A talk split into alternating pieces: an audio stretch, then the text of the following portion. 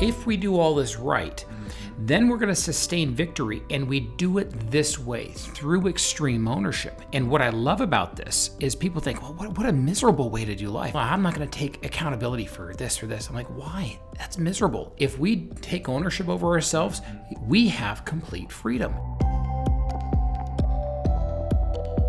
Good day and welcome to the Consultant Coach podcast. I'm here with my good friend Josh, and hey, we a little extreme ownership today, my friend. Ooh, extreme ownership, getting after it. Absolutely, and uh, one of the most popular books out there, and to this day, extreme ownership is the best audible version of any book I've ever heard. It's great. I don't do a lot of audible, and I loved it. It was pretty fun. It is. It is. But hey, what's our devotion for the day? Yeah, I mean, I think, you know, for those of us who uh, are Christians and, and if you hear this book, I think it's not hard to make the leap to the um, really the eternal perspective on love and, and accountability that this book, I think, underlying concept sort of alludes to, even if it's not based in that. But John 3.16, uh, for God so loved the world um, that he gave his one and only son, that whoever believes in him should not perish but have eternal life. And I think it's this idea that um, extreme ownership at its core, for those of us who are Christians, we can think about that as extreme love, right? And ultimately, that's what we see in, in kind of perfect form in how we view our faith and who Jesus is. And so this this resonates with people of faith because there's this recognition that um, we are called to be accountable as as God basically sent His Son to save us. Um, so it's so it's tied, you know, very closely into the faith in terms of the mindset and how we. So, if anything, things. we see extreme ownership from God. Yeah and he, he's like, hey, I am God, I am perfect, and I'm not going to wait on you to do this. I'm going to do the work myself. Yep. I'm going to send my son yep. to do it. Yep. And we can't ever match that. But then the no. calling is to reciprocate that level of ownership, that level of love to God, but also to people around us. Mm-hmm. So yeah, I think it resonates closely. With it, it, it, you know, whether or not you are a Christian or not, it does resonate as we talk about extreme ownership. And this is one of my favorite books. Uh, uh such a favorite book. I made it one of the key reading material for all leaders at my private company that I'm CEO for.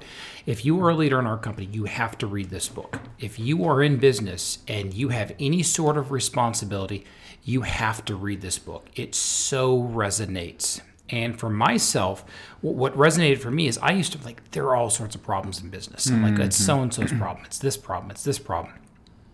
He would say yes, Jocko and Leif Babin, who uh, Jocko Willink and Leif Babin, who write the book, would say absolutely there are problems. They're talking about war in Iraq, but they're also in charge of all of their problems. Mm-hmm. You never read the book and say, "Hey, it's the president's fault." You never read and, "Hey, it's Al Qaeda's fault." You always see, "Hey." It's their fault, and this is what they can do about it, mm-hmm. which is so empowering. Yeah. Well, and I think the other I mean, I'd be curious to know what your staff think about it because I suspect it can cause one of two reactions. One is you sort of feel called to a higher level of authority, accountability, control. I think mm-hmm. it, a lot of people in our culture rubs them off because oh, it does. I mean, we have a rampant problem of excuses in our culture, and and I found it to be um, not a frustrating book but afterwards it was sort of like you don't see something until all of a sudden it opens your like you buy a certain kind of car and all of a sudden you see that car everywhere. Mm-hmm. It wasn't until I heard this book on, you know, was really thinking about it, and then all of a sudden I started hearing excuses everywhere, everywhere. Everywhere. No one was taking accountability in terms of just a couple of days after I read it. Was, that's extreme. But, so, yeah, what you're saying is if you like Eternal Sunshine of the Spotless Mind, do not read this book. if you have a sense of peace in your head yes. all the time, you don't notice any problems, especially yes. at work, do not read this book the moment you read this book, you'll notice there are problems everywhere. Well, and people don't take ownership for those mm-hmm. problems, right? There's just this complete like lack of discipline, lack of commitment, lack mm-hmm. of uh, ownership, lack. I mean, just holy moly! And yeah, I hear it all now, the time now. He has so many amazing stories, and I'm not going to repeat his stories because it would not do it yeah, justice. No. If you've never watched either of them, and this is why I say if you're a reader, get the book, but listen to the audible version because you hear it in his voice. You hear it mm-hmm. in their voices what goes on. Yeah, if you haven't seen him on YouTube, go onto YouTube and watch the man talk. One, one like, hey, I'm glad he's on our team. Yeah. He is huge. I'm like, this is who I want. Is he a big Na- guy? oh, he's huge. He's a Navy SEAL. Yeah, I knew that part. Yeah. yeah. Um, it's like, hey, th- this is this is the guy I want defending us. but two, Good. with his stories, he'll go into, hey, there are no such thing as bad teams, only bad leaders. How many times have I ever said, oh, it's not my fault, it's my team's fault? He would say, no, it's actually your fault. Are you the leader? Well, yeah, it's your fault. You allowed it to happen. Yeah. And I really had to check myself there. What do you mean there's no bad teams? I know what I'm doing. I'm the most competent person on the team. It would be working perfectly if everyone worked just like I did. And they don't. So therefore, it's their fault. He would say, no, it's the leader's fault. Yeah. What, that, that's so countercultural. What do you mean it's the leader's fault? The leader knows what they're doing. Why is it his or her fault? Yeah. Well, I mean, I think it's it's it's the leader who ultimately, and again, it's not. I think the key is it's not an objective is or isn't the leader's fault. It's the, around the mindset that that leader must have that they are absolutely attempting to control everything in their sphere. So it's mm-hmm. not an objective description of who's at fault. Like it's not a it's not a black and white answer of like okay, there's six people here, number three is at fault, right? It's every one of those six people has to all have the mindset that if anything goes wrong, it is their fault, and they are doing everything to continue to improve, right? And so it, re- it also takes a radical amount of trust because you could have pretty abusive relationships if that Oh, takes place, right? You could have one or two who just totally bring down the rest because they refuse to have that mindset. Mm-hmm. And if they don't get kicked off the team, then it becomes a festering problem, right? Because then you get some codependent relationships. Oh, very, very much so. And I love when he says, "All- "No bad de- teams, only bad leaders." And he has a lot of good stories. Of basically, hey, here's one great team and one very mediocre or poor team. Yeah. You take the leader Oh, yeah. from the great team That was a great onto the poor team, mm-hmm. and it exceeded. Same sense of characters on both sides, and the poor team now is over over performing the other team. Mm-hmm. Yeah. And oh, he goes, all I did was that they changed the leaders. Yeah.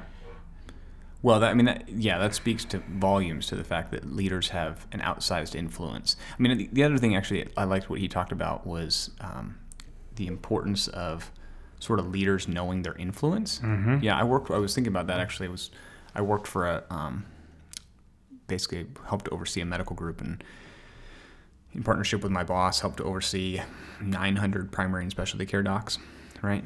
And the man had plenty of good qualities, but he'd been sort of in the organization 30 years and had some very outdated management principles.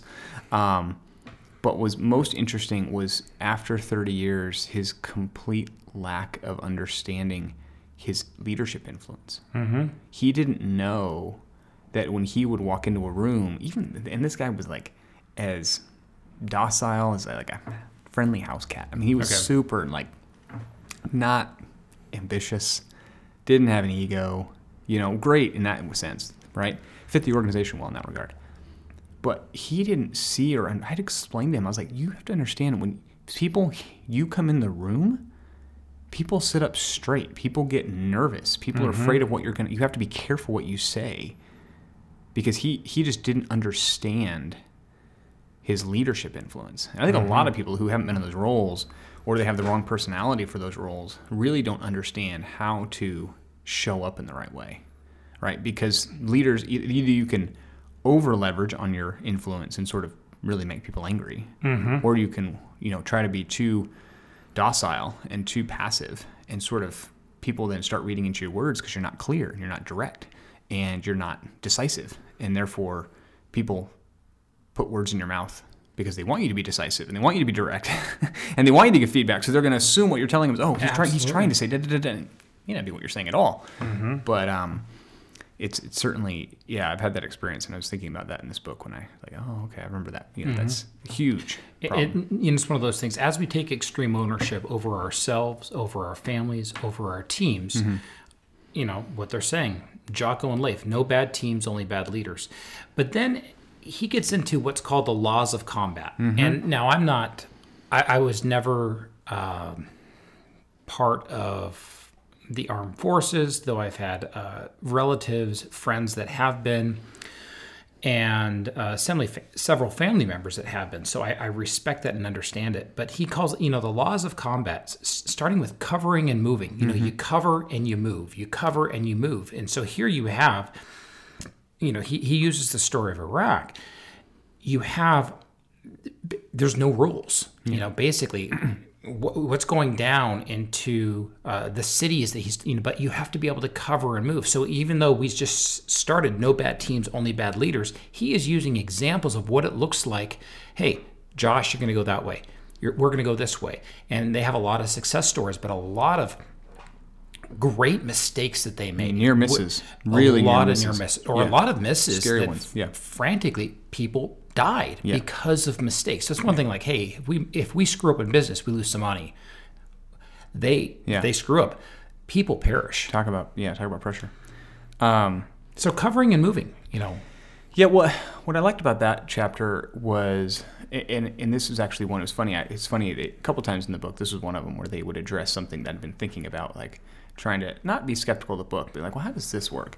But because one of the things a lot of uh, roles in consulting, especially in coaching, especially you would you would get this right. We do a lot of influencing and not mm-hmm. a lot of, um, not a lot of decision making, right? Because we work with the decision makers and we work on behalf of the decision makers and we give perspectives and opinions and uh, second opinions to the decision makers, right? Mm-hmm. And they kind of have to make the decision themselves. We can't really force them, right? And I was, I was struggling with that, thinking, well, how does this work? in roles, either internal roles or, or consulting and coaching roles. And but he sort of answered it here, right? As he talked about, you, you can't forget about the greater group, right? Because in, in, in that cover move, right, he talks about how he sort of realized after he got back, while safely, he didn't actually rely on the other oversight watch group. That's mm-hmm. not the mm-hmm. right term, but the oversight sniper group to basically cover him getting in. He didn't actually ask them to stay where they were, which was a safer, closer distance to the base. And so that sort of reminded me of a lot of roles and opportunities I've had. He tells a story about in business about a different company and, and kind of conflict between subsidiaries. And they basically said, well, yes, but you are owned by the same company. So you actually are able to influence that one in some way. And so that was interesting because I've had a lot of experiences trying to figure out how do you have an ownership mindset mm-hmm. when you're in roles that actually don't have any formal decision authority. Yeah, because you might say, "Hey, I am just an employee. I am just an employee, or I'm just an advisor, or I'm just a, you know." It's mm-hmm. easy to mm-hmm. put limits on yourself. It, it really is, and I would say now I'm I now I'm going to put words into his mouth. Yes. Laws of combat. I would say a law is we always use the term we. Now, whether it's your company mm-hmm. or you work for someone else, you use the term we, not me or I, or it's their fault. Yeah. We. And I, I, go back to, you know, almost 20 years ago, I used to work for Verizon Wireless. Mm. I literally was just one of many. Yeah. I was a salesperson, but literally they had half a million employees from Verizon and Verizon Wireless, and I was just one of many and understanding it's still it was about me if you came in mm-hmm. to buy a cell phone you didn't want to hear well it's someone else's fault no right. you were working with me and i literally yeah. felt like at that time verizon was my company and it was they paid for my pay- paycheck right and so a lot of it's just understanding hey as we're covering and moving the laws of combat it is your team it is our team we are part of a team mm-hmm. and that is why the US military is the best military because it functions as one full cohesive unit. Albeit large bureaucracy as they say. Oh absolutely. We all know there's problems but still it works, you know, and we cover and move as well, an entire organization. And I would say this, you know, speaking from a consulting perspective and having done both engagements as an individual and as a team, I learned early on from other people, I can't claim credit for this, but good consulting groups will and only will, in front of you, the client, use the mm-hmm. word we. And if Absolutely. they ever don't use the word we, don't work with them. Run. Um, run. run. away. And I can tell you a couple, I mean, I just had this example. Um, recently. Uh, I've got a client who I'm working with on a project. I won't get into it. We have basically a technology team building them a digital solution, and it's going to be great. but we've got major problems on the delivery side of the team mm-hmm. um, for lots of reasons. And I won't get into those, and I certainly won't give away the project, but or the client or any of the situation. But what in particular, we had a, a, a member who um, was having trouble with their role, and uh, I was on a client call. My responsibility is, is working with the client exclusively and helping to basically pull out of them what they need, helping to advise on what they look looking for, and then translating that for the group. So I'm just kind of key stra- strategy and, and kind of translator. And there was this one particular instance where uh, one person had taken it upon themselves to do some analysis, which okay. Um, wanted to join the call. I think they were having some trouble feeling um, undervalued and or unclear in their role, and so they chose to get on the call and go I I I I I I I I I, and I immediately we got through that call, and I. T- called and talked to her boss and said, "This is not happening again." Like, We. so we we we we we um, absolutely because it's a team. It has to be a team. It doesn't matter if one person did ninety nine percent of the work, um, because it is a unified front. Has to be, or you completely ruin both the um, team dynamics and you ruin the understanding of your client's perspective on what you're bringing to the table, what you're doing, that you're maybe delivering different messages, or that you're not unified, and, and that just creates the wrong dynamic. So, um, it's very important and not to be some something to be not something to be underestimated. And from a coaching perspective, one of the things I love about this book, and I used to think, you know, coaching, if you ever wonder, what's the difference between coaching and consulting? Consult coaching is really getting someone to understanding how their role in the process, as you know, and you, mm-hmm. it's the difference between I and we. And in a in a coaching endeavor, when I'm coaching someone, a lot of people think, oh, you just need to tell, hey, go over there and you'll do it mm-hmm. this way. That's not it. It's about looking at yourself. What do I bring to the table? Mm-hmm. And that's why I like extreme ownership because it's literally what do I bring to the table? Look at ourselves first. Any problems? What did I do? Yeah, and, that, and that's a and that's a good way to differentiate too. When you're talking about yourself, it's when you are reflecting and when you are trying to improve yourself mm-hmm. versus when you are communicating externally. It's almost entirely a we, especially when there's credit to be had. It's a we. Thank you. Mm-hmm. We did that. We did that. We did that. Right. Versus I can improve. I can improve. I take responsibility. Mm-hmm. You know? And so the book ends, you know, you know, just great. This is a huge, huge, quick overview of the book. Next podcast is on the business application, then followed up on life application. So we're going to come back to this. How does it apply to our business? How does it apply to our lives? But the two, Jocko and Leif, end with sustaining victory. So it's if we do all this right, mm-hmm. then we're going to sustain victory, and we do it this way through extreme ownership. And mm-hmm. what I love about this is people think, well, what, what a miserable way to do life. No, absolutely, absolutely not. They understand if we are disciplined, mm-hmm. it ends with discipline equals freedom. Yep. And some people are like, I'm not going to take accountability for this or this. I'm like, why? That's miserable. If we take ownership over ourselves, mm-hmm. we have complete freedom. And this is what you, they see. If anything, we're offering, hey, complete freedom by owning extreme ownership. And I think that one thing to it's interesting in the book. It's hard to put words to, but there is there is a risk to the near term to doing this, mm-hmm. right? Because they tell a lot of good stories about you know, like he, in the beginning, he talks about how he took ownership in front of his superiors for that um, blue on blue, right? And there's several other, and I thought about that. Like those all turned out well because he had semi-functional people around him, right? There are scenarios where you will take that accountability and someone will say, "Great, you're fired." Like there, there- Absolutely. like there are people who are going to be happy to give you that um, credit and fire you because they don't have the extreme ownership themselves. So I think as we think about this discipline equals freedom concept, I think one of the things to remember, at least as I was reading through it and trying to think through, like there are people in the world who are going to misuse and abuse your willingness to do this kind of thing. And so when you do it, do it eyes wide open, I think, in the sense of you probably will gain respect and trust from people, but not always. No. Right? There will be times that And someone will be happy you know- to fire you for this. and as we work on our discipline, we, we don't always lay out all of our dirty laundry in every single situation. There's a time and place for that. So in coaching, this is why we have a confidential coaching engagement, so you can lay that stuff out. Mm-hmm. I am bound by secrecy of the con- and the contract. I'm not going to tell whatever you share to me in that coaching relationship. Yeah. And and it's it's so you can grow in that area because we do know there are some bad people out there. If you lay out what's wrong, they're going to use it against you. Yeah. Which is unfair because to really grow, you have to have a base level of trust. And this is why when you hear stories of boot camp and all the stuff that they do in the military, it's to establish that base level of trust. Right. Because if you don't have that trust, how do I know you're going to cover me if we're going to flank? You know, flank who we're going against or here, here. You've got to work cohesively as a team. And I think this is also why you see a lot of former military. They're great in business, absolute rock stars. Why?